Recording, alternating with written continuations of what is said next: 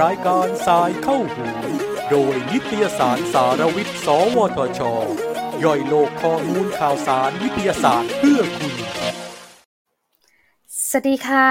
ขอต้อนรับท่านผู้ฟังนะคะ เข้าสู่พอดแคสต์ค่ะ รายการสายเข้าหู โดยนิตยสารสารวิทย์ สวทชนะคะ ครั้งนี้ก็เป็นตอนที่ว่าชีวิตในอวกาศมีผลต่อร่างกายเราแค่ไหนนะคะ โดยดิฉันนรมนอินทรานนท์ค่ะ เป็นผู้ดำเนินรายการพูดคุยในวันนี้นะคะ การที่นักบินอวกาศวันนี้เราจะมาอะอย่างที่พูดไปเนาะเกี่ยวกับอวกาศ นักบินอวกาศค่ะ ต้องอยู่ในสภาวะที่ไรน้ำหนัก นะคะ เป็นระยะเวลานานหลายเดือนเลย แล้วก็นักวิทยาศาสตร์เนี่ยก็ได้ค้นพบว่า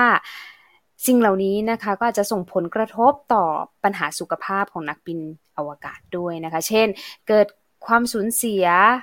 ความหนาแน่นของมวลกระดูกนะคะ แล้วก็ยังมีเรื่องราวที่น่าสนใจอีกหลายอย่างนะคะ ที่สามารถนำมาประยุกต์ใช้ในการแพทย์ด้วยนะคะ รายการทรายเข้าหูโดยนิตยสารสารวิทย์ค่ะ จึงขอเชิญน้องโอปอปาลิตาสุริศนะคะ นักศึกษาพยาบาลชั้นปีที่ 4 ค่ะ คณะแพทยศาสตร์โรงพยาบาลรามาธิบดีนะคะ เป็นเจ้าของบทความ Human in Space ค่ะ ที่ได้เผยแพร่ลงในนิตยสารสารวิทย์นะคะมาร่วมพูดคุยกับเราในวันนี้นะคะโอเค สวัสดีค่ะน้องโอปอ สวัสดีค่ะพี่นาราน้องโอปอสนใจเกี่ยวกับอวกาศยังไงคะคือ คือเขาเรียกว่าอะไรอะวิชาชีพด้านการเรียนของน้องเนี่ย ซึ่งเกี่ยวกับพยาบาลแล้วก็เกี่ยวกับอวกาศมันมาเชื่อมกันได้ยังไงเล่าให้ฟังหน่อยจ้ะก็จริงๆแล้วเรื่องสนใจด้านอวกาศอะหนูหนูสนใจด้านอวกาศมาก่อนก่อนที่จะมาเรียนพยาบาลค่ะ ก็คือมันมันเริ่มต้นมาจาก ตั้งแต่ช่วงมปลายค่ะ เป็นแบบช่วงแบบสนใจแล้วก็หายไปสักพักหนึ่งแล้วก็แล้วก็กลับมาสนใจอีกรอบอะไรอย่างเงี้ยค่ะซึ่งซึ่งครั้งแรกที่สนใจเลยก็คือมาเริ่มมาตั้งแต่ตอนช่วงมปลายค่ะ ที่มีการเรียนเรื่องดาราศาสตร์อย่างเงี้ยค่ะเขาอาจารย์เขาก็จะมีสอนพวก geology พวก แล้วก็รวมไปถึงพวกโซลาร์ซิสเต็มแล้วก็เทคโนโลยีอวกาศใช่ไหมคะซึ่งซึ่งตอนนั้นเนี่ยเขาก็จะพูดถึงในเรื่องของดาวเทียม แล้วก็สถานีอวกาศนานาชาติ แล้วก็ รวมถึงที่ที่ฮิตๆเลยก็คือเรื่องโครงการ Apollo อะค่ะ ที่พูดถึง Neil Armstrong เป็น first human ใช่ไหมเอ่อ first person walk on the moon ค่ะ อ่าแล้วของหนูนี่คือตอนที่เรียนเนี้ยเรียนอยู่จังหวัดไหนเนาะอยู่ศรีสะเกษอยู่ศรีสะเกษด้วยโรงเรียนอะไรคะโรงโรงเรียนกำแพงค่ะ เป็นโรงเรียนประจำอำเภอ เก๋มากเก๋มากแล้วก็มีวิชาดาราศาสตร์ให้กับนักเรียนด้วย ใช่ค่ะคือตอนนั้นที่เรียนก็รู้สึกว่าว่าว้าวมาก จุดที่ชอบก็เรื่องนักบินอวกาศนี่แหละค่ะ รู้สึกว่ามันมันเป็นอะไรที่เท่มาก แล้วก็รู้สึกว่าอยากเป็นค่ะ ซึ่งซึ่งหนูมั่นใจว่าหลาย ๆ คนตอนนั้นก็ก็มีความฝันเหมือนกันก็คืออยากเป็นนักบินอวกาศใช่แต่แต่ก็ด้วยแบบสโคปตอนนั้นนะคะมันมันก็พูดถึงแค่ในเรื่องของดาวเทียมกับนักบินอวกาศ ซึ่งพอเราไปดูแล้วเราก็รู้สึกว่าเออมันมันเป็นอะไรที่ยากเราเราเข้าถึงได้ยากอะไรอย่างเงี้ยรู้สึกว่ามันไกลตัวมากก็เลยแบบเออแค่รู้แล้วก็แล้วก็หยุดไปช่วงช่วงเนื้อค่ะ ด้วยด้วยแบบเป็นช่วงมปลายใกล้เตรียมสอบด้วยก็เลย ไม่ได้ไม่ได้ตามตรงนี้ต่อค่ะ แต่ก็มีความชอบอยู่แล้ว เบื้องต้นใช่ค่ะ อ่า มาถึงการเลือกการเลือกเรียนพยาบาลค่ะ ค่ะ ก็ที่มาเลือกเรียนพยาบาล เพราะว่าจริงเป้าหมายคืออยากช่วยเหลือผู้อื่นอะไรอย่างเงี้ยค่ะ แต่ว่าจริง ๆ แล้วคือเป็นเด็กคนหนึ่งที่ที่ผิดหวังกับเป้าหมายอยู่เหมือนกันค่ะโอเคอ่า อันนี้เดาได้อยากเป็นหมออย่างเงี้ยค่ะ แต่ก็ได้ได้ข่าวว่าน้องน้องเกรดเฉลี่ยก็สูงสูงพอควรนะคะ แต่ก็ก็พลาดก็พลาดตรงนี้มาแล้วก็มาเลือกเรียนพยาบาลค่ะก็ยังก็ยังมีความรู้สึกว่าอยากจะช่วยคนอยู่ค่ะว่าบางทีพยาบาลก็ยังอยู่ในสายนี้อะไรอย่างนี้ค่ะ แล้วเรากลับเข้ามาในในเกี่ยวกับอวกาศอีกครั้งเมื่อไหร่ก็ที่ได้กลับมาสนใจอวกาศอีกรอบก็คือช่วงโควิดเมื่อเมื่อปีที่แล้วค่ะนี่หยุดพอดีช่วงนั้นใช่ ว่างแล้วก็เผอิญกับว่าช่วงนั้นมีการจัดกิจกรรมที่เกี่ยวกับเขาเรียกว่า Space Star Lab นะคะจัดโดย Space t e c c o กับ Space Lab โอเค ก็คือหนูตามเพจนี้อยู่ อันนี้เป็นเพจในเว็บอ่า Facebook หนูก็เลยได้ได้แบบว่าชอบอวกาศมาก็เลยแบบเฮ้ยลองลองดูลองเข้าไปดูว่าแบบพอเข้าไปก็แบบเหมือนเปิดโลกคำว่าอวกาศหนูมากขึ้นจากเดิมที่รู้แค่ว่า มีแค่ดาวเทียม มีแค่นักบินอวกาศอะไรเงี้ยใส่ใส่อวกาศอ่าแล้วน้องโอปอเข้ามาร่วมเขียนเขียนบทความกับทางสารวิทย์ได้ไงคะมันมันเริ่มมาจากมีมีพี่มาชวนหนูอะค่ะ ให้เขียนก็คือพี่ก็เป็นพี่ก๊อฟอะค่ะ ที่อยู่สเปซแซบอยากลองเขียนบทความดูไหมอะไรอย่างเงี้ยก็เลยแบบโอเคลองดูสิค่ะ แล้วเรื่องแรกที่หนูเขียนก็คือ Human in Space เนาะซึ่ง ซึ่งอันนี้ต้องบอกไว้ก่อนว่าเดี๋ยวน้องก็จะเขียนมาอีกเรื่อยๆนะคะ แต่ว่าพอดีว่าน้องน้องเริ่มเขียนมาอันแรกเราก็เลยเชิญชวนน้องมา น้องเป็นนักเขียนหน้าใหม่อย่างเงี้ยเราก็เลยอยากติดตามดูว่าเอ๊ะชีวิตน้องเป็นยังไงบ้างแล้วก็น้องเป็นพยาบาลไงแล้วแบบอยู่ดีๆ ก็มาดาราศาสตร์อะไรเงี้ยค่อนข้างน่าสนใจ น้องช่วยเล่าให้ฟังหน่อยว่า ไอตัว Human in Space เนี่ยค่ะ มียังไงบ้างเผื่อเพื่อนๆยังไม่ได้ไปอ่านกัน ก็ Human in Space นะคะ ก็ในในในเนื้อบทความเนี่ยก็จะมีพูดในเรื่องของฟิสิโอค่ะ ก็คือเกี่ยวกับเรื่องไอไว้ในร่างกายว่าเขาทำงานยังไงบ้างเนี่ยค่ะแต่ว่าในในส่วนของ Human in Space ก็คือจะไปพูดในเรื่องของอวกาศก็คือว่าอย่างเออในบนโลกเราจะระบบการทำงานต่างๆจะเป็นอย่างนี้นะ แต่ว่าถ้าเกิดไปอยู่ในอวกาศเนี่ย มันมันจะมีการเปลี่ยนแปลงยังไง แล้วร่างกายเราจะ compensate ได้ไหม ถ้า compensate ไม่ได้เราจะเกิดอะไรขึ้นกับร่างกายเราต่อ ก็ในนั้นก็จะมีมีพูดถึงแยกไปแต่ละระบบเลยค่ะว่าเกิดอะไรขึ้นบ้างโอเค ยกตัวอย่างให้เราฟังได้ไหมคะอย่างเรื่องหัวใจละกันค่ะ คือหัวใจโดยโดยปกติถ้าอยู่บนโลกใช่ไหมคะ การทำงานของหัวใจเขาก็จะบีบบีบตัวเพื่อส่งเลือดไปเลี้ยงส่วนต่างๆของร่างกายใช่ไหมคะ แต่ว่า มันก็ต้องแบบบีบตัวแรงพอในระดับหนึ่งที่จะสามารถส่งเลือดไปเลี้ยงสมองได้เพื่อให้ต้านกับแรงโน้มถ่วงถูกไหมคะแต่ทีเนี้ยพอไปอยู่ในอวกาศแล้วเนี่ย มันไม่ได้มีแรงโน้มถ่วงมากขนาดนั้นค่ะ มันเป็น microgravity ซึ่งแรงโน้มถ่วงมันค่อนข้างต่ำหัวใจก็เลยเหมือน feel ขี้เกียจอ๋อใช่มันก็เลยใช่ค่ะ มันก็เลยเหมือนเกิดเขาเรียกว่าอะไรภาวะกล้ามเนื้อหัวใจเสื่อมสลาย ถ้าเป็นภาษาไทยนะก็เป็น feel แบบหัวใจขี้เกียจมันไม่ต้องบีบแรงขนาดนั้นเลือดมันก็สามารถไปเลี้ยงได้แล้วอะไรอย่างเงี้ยนั่นก็เป็นเหตุผลที่เขาไม่ได้ให้นักบินอวกาศอยู่ข้างบนนั้นในระยะเวลานานมาก ใช่ค่ะ เขาก็จะมีก็จะเห็นว่าเขาจะมีเปลี่ยนชุดไปเรื่อยๆไม่ไม่ไม่ไม่เกินหนึ่งปีอยู่แล้วค่ะ คนคนหนึ่งปีค่ะค่ะอะแล้วงี้ ถ้าสมมติว่าเกิดเหตุการณ์อย่างนั้นทำไงอะ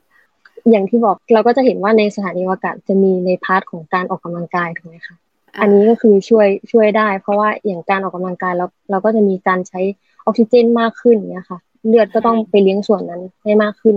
ตรงขาตรงแขนอะไรเงี้ย หัวใจก็ก็มีการบีบตัวเพิ่มขึ้นเนี่ยค่ะตัวนี้ก็สามารถช่วยให้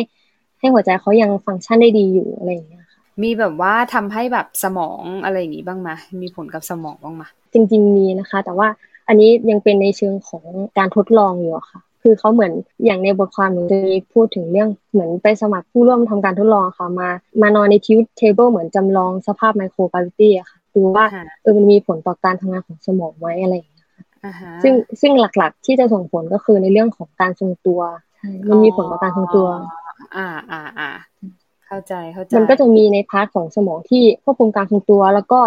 ตัวที่เป็น vestibular system ก็คือในหูของเราค่ะ ที่เกี่ยวข้องกับการทรงตัว จริง ๆ การทรงตัวที่ที่เป็น vestibular system ใช่ไหมคะมันจะมีลักษณะเหมือนฟิวก้อนหินปูนะคะ ที่มันมันจะลอยอยู่ในของเหลวที่อยู่ในหูเราเพื่อส่งเหมือนกับพอเรามีการเคลื่อนไหวใช่ไหมคะมันก็จะส่งกระแสประสาทไปที่สมองว่าเออเนี่ยเราต้องหมุนหน้านะ หรือเราต้องก้มหรือเราต้องเงยอะไรอย่างเงี้ยค่ะ ซึ่งอันเนี้ยด้วยด้วยมันเป็นของเหลวใช่ไหมก็จะมีการเคลื่อนไหวตามแนวกราวิตี้ทีนี้พอไปอยู่บนสถานีอวกาศมันก็เลยแบบมีปัญหาและ ใช่มันมันจะลอยใช่ไหมคะมันจะมันจะไม่ได้เคลื่อนไหวปกติอยู่บนโลก มันก็เลยทำให้เกิดเราก็จะเห็นพวกเอ่อเขาเรียกว่า motion sickness อะค่ะเป็นแบบพวกขึ้นไส้อาเจียนเวียนหัวเนี่ยค่ะก็จะเกิดอาการพวกนี้ขึ้นมาได้โอเค แล้ววิธีแก้ของเขาคืออะไรเขาต้องทานยาอะไรอย่างนี้ไหมใช่ค่ะเขาจะมีเขาจะมียาให้ทานนะคะ ก็จะมีทั้งยากินแล้วก็เหมือนจะมีในเรื่องของมีการทดลองที่เป็นยาที่เหมือนเป็นแพดอะค่ะ ติดหลังหู อันนี้ก็อาจจะช่วยได้ ค่ะ เออไปเป็นนักบินอวกาศไม่ใช่ง่ายนะคะ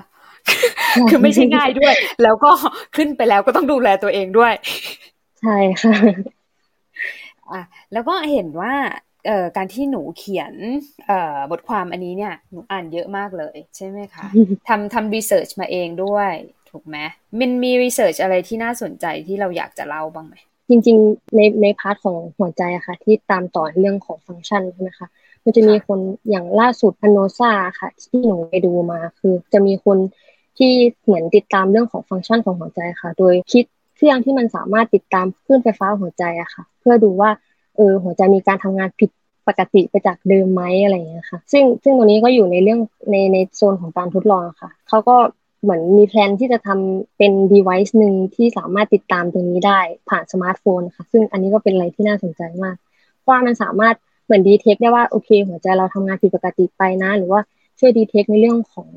พวก heart failure อะไรอย่างเงี้ยที่ที่ก็สามารถเกิดก็พบได้บ่อยในปัจจุบันอะไรอย่างเงี้ยค่ะอ้าวเราใส่ Apple Watch ขึ้นไปมันก็ detect ได้ปะจริงๆอันนี้ก็มีเป็นการพัฒนามาเหมือนกันนะคะ ในเรื่องของ Apple Watch แต่ว่ามันก็ยังมีข้อ จำกัดอยู่เพราะว่าการจับของคลื่นไฟฟ้าหัวใจอะค่ะมันจริง ๆ มันมีหลายในในในการแพทย์คือมันมีหลายดีดมากที่จะมาวินิจฉัยโรคให้คนคนหนึ่งอะไรเงี้ยแต่ว่าอันนี้มันก็คือจับได้แค่แค่บางดีดมันยังไม่ครบสิบสองดีดอะไรเงี้ยมันก็มันก็ยังมีต้องดูต่อไปอีกค่ะโอเค ก็เป็นพวกพวกเรื่องหัวใจเนาะมีเรื่องอื่นไหมเรื่องอื่น เช่นอ่อสกินสูตรที่หนูเขียนไปใน Human Skin Space ก็มีนะคะในเรื่องของเรื่องลดอาการปวดหลังนะคะอ่าฮะ เพราะว่าเวลาไปอยู่ที่สถานีอวกาศนานาชาติใช่ไหมคะไอ้กล้ามเนื้อที่ที่อยู่ตรงหลังอะค่ะ มันเวลาเราเคลื่อนไหวปกติที่อยู่บนโลกเราก็ค่อนข้างจะใช้แรงในการเดินเหมือนกันเพื่อเพื่อต้านแรงโน้มถ่วงใช่ไหมคะแต่พอไปอยู่ข้างบนคือมันไม่มันไม่ต้องออกแรงอะไรมากในการเคลื่อนไหวตัวอะไรเงี้ยเพราะฉะนั้นกล้ามเนื้อที่ที่อยู่ในส่วนนี้มันก็เหมือนไม่ได้ทำงานแล้วมันใช่ค่ะมันก็เลยตรงตรงกล้ามเนื้อด้านหลังอะค่ะ มันมันทำงานไม่ไม่โอเคเหมือนเดิมเนี้ยมันก็ทำให้เกิดอาการปวดหลังได้ง่าย ซึ่งเขาก็มีการคิดค้น skinsuit เหมือนกับกระชับตรงนี้ให้อะค่ะกระชับกล้ามเนื้อตรงนี้ให้แล้วก็เหมือนเป็นการกระตุ้นตัวกล้ามเนื้อด้วย อ่า แสดงว่าอ่าเราก็สามารถเกิดเขาเรียกว่าอะไรอะคืออาการปวดหลังเนี่ย ทางการแพทย์เขาก็เรียกว่าเป็นออฟฟิศซินโดรมเหมือนกันถูกไหมหนึ่งในออฟฟิศซินโดรมสามารถเกิดออฟฟิศซินโดรมได้ ใช่เราขึ้นไปอยู่บน space นะคะใช่ไม่แล้วแล้วเหมือนแบบว่าคืออย่างพี่อะเคยเป็นเอ่อ พวกนี้แล้วเขาก็บอกให้ออกกำลังกายคำถามคือว่าพอเวลาเราขึ้นไปบนสเปซเนี่ย เราสามารถออกกำลังกายท่าทางกายภาพในลักษณะแบบนั้นได้ไหม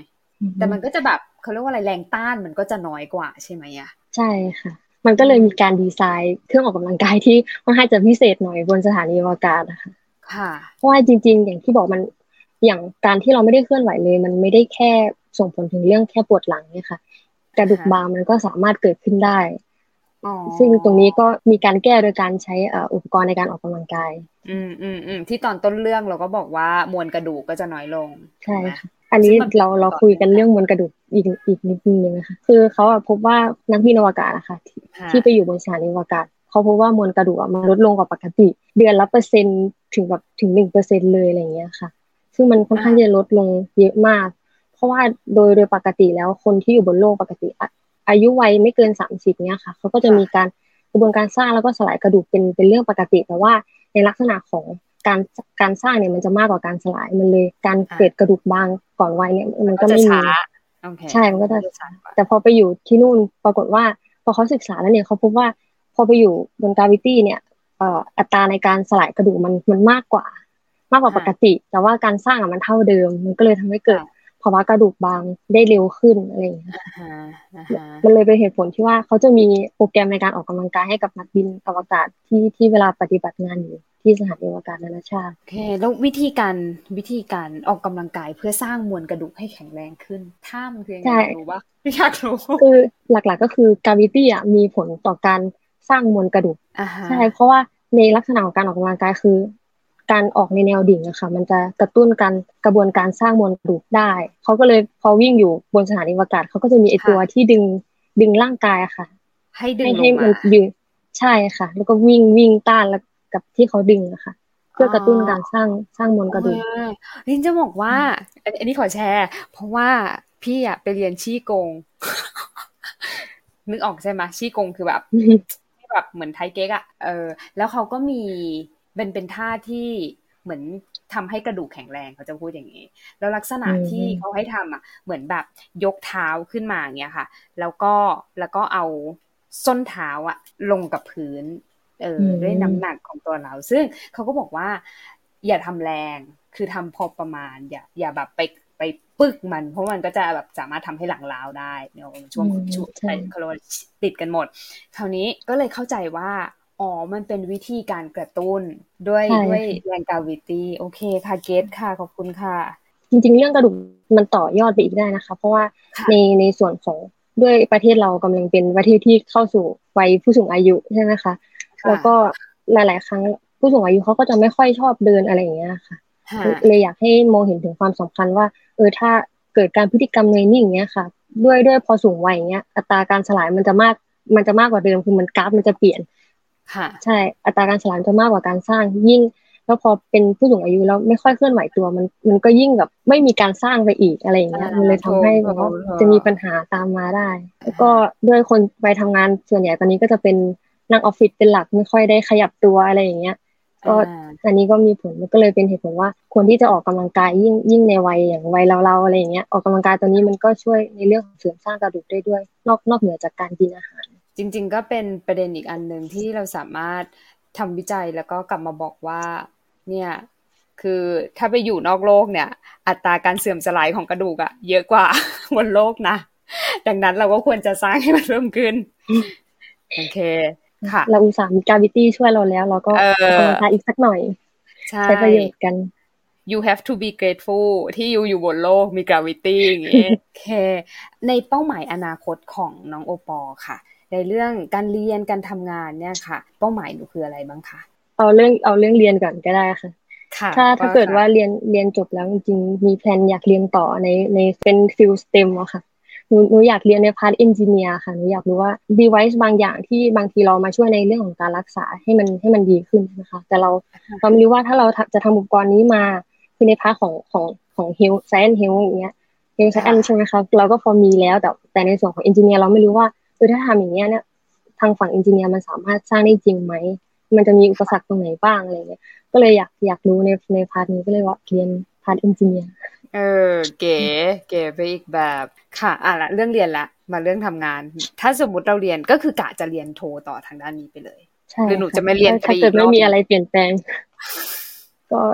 ในเรื่องของทำงานก็จริง ๆ หลัก ๆ ตอนนี้ก็ยังยังไม่แน่ใจในเรื่องของของ part การทำงานพยาบาลเท่าไหร่เพราะว่า ก็ยังไม่ได้ไปทำงานเต็มตัวค่ะยัง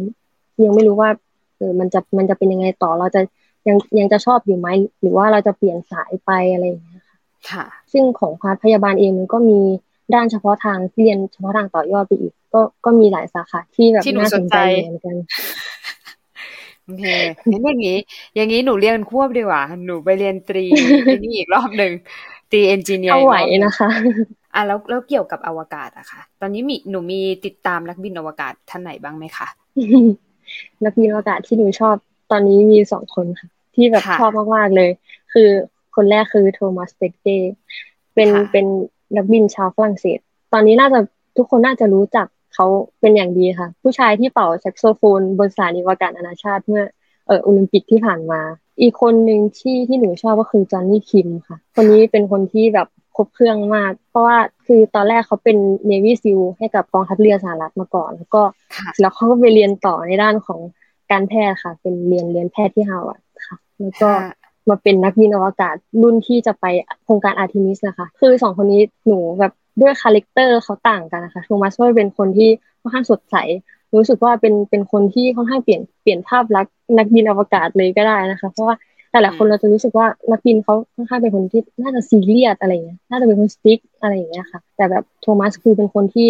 เขาเป็นคนที่ล่าเริงสดใสมากหลาย ๆ คลิปที่ออกมาที่อีซ่าเขาทำออกมาเนี่ยเราก็จะเห็นแบบมันรู้สึกเหมือนเขาก็เขาก็เป็นมนุษย์คนหนึ่งนะเขาเพียงแค่หน้าที่ในที่เขาทำตรงนี้คือมันมันอยู่ในสถานที่ที่ต่างกันออกไปอะไรแต่จริงแล้วเขาก็สามารถใช้ชีวิตปกติได้ happy ได้บนสถานีอวกาศอะไร โอเคค่ะ อะ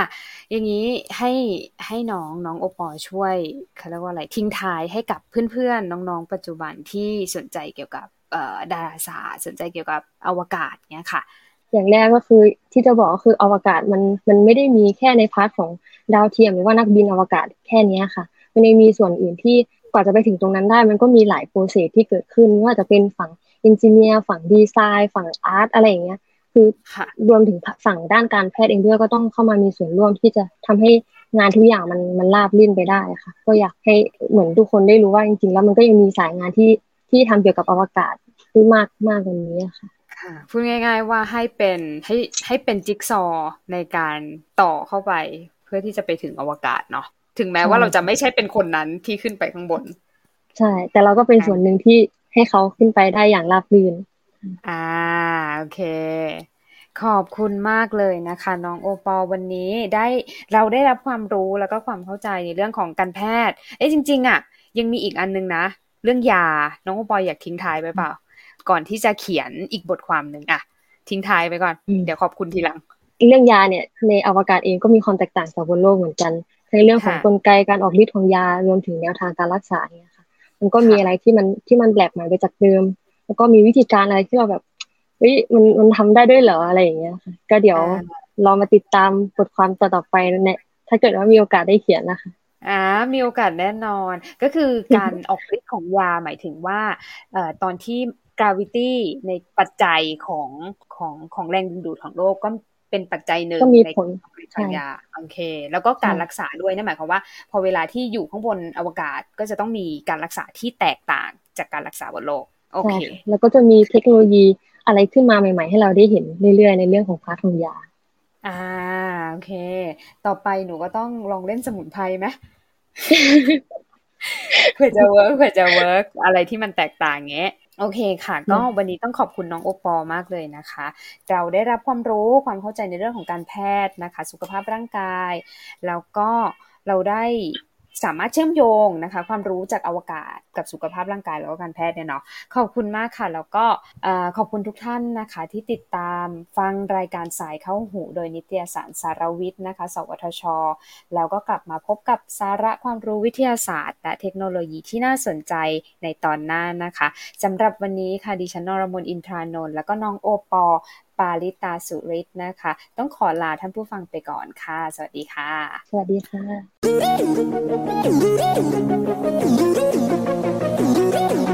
ติดตามรับฟังรายการทรายเข้าหู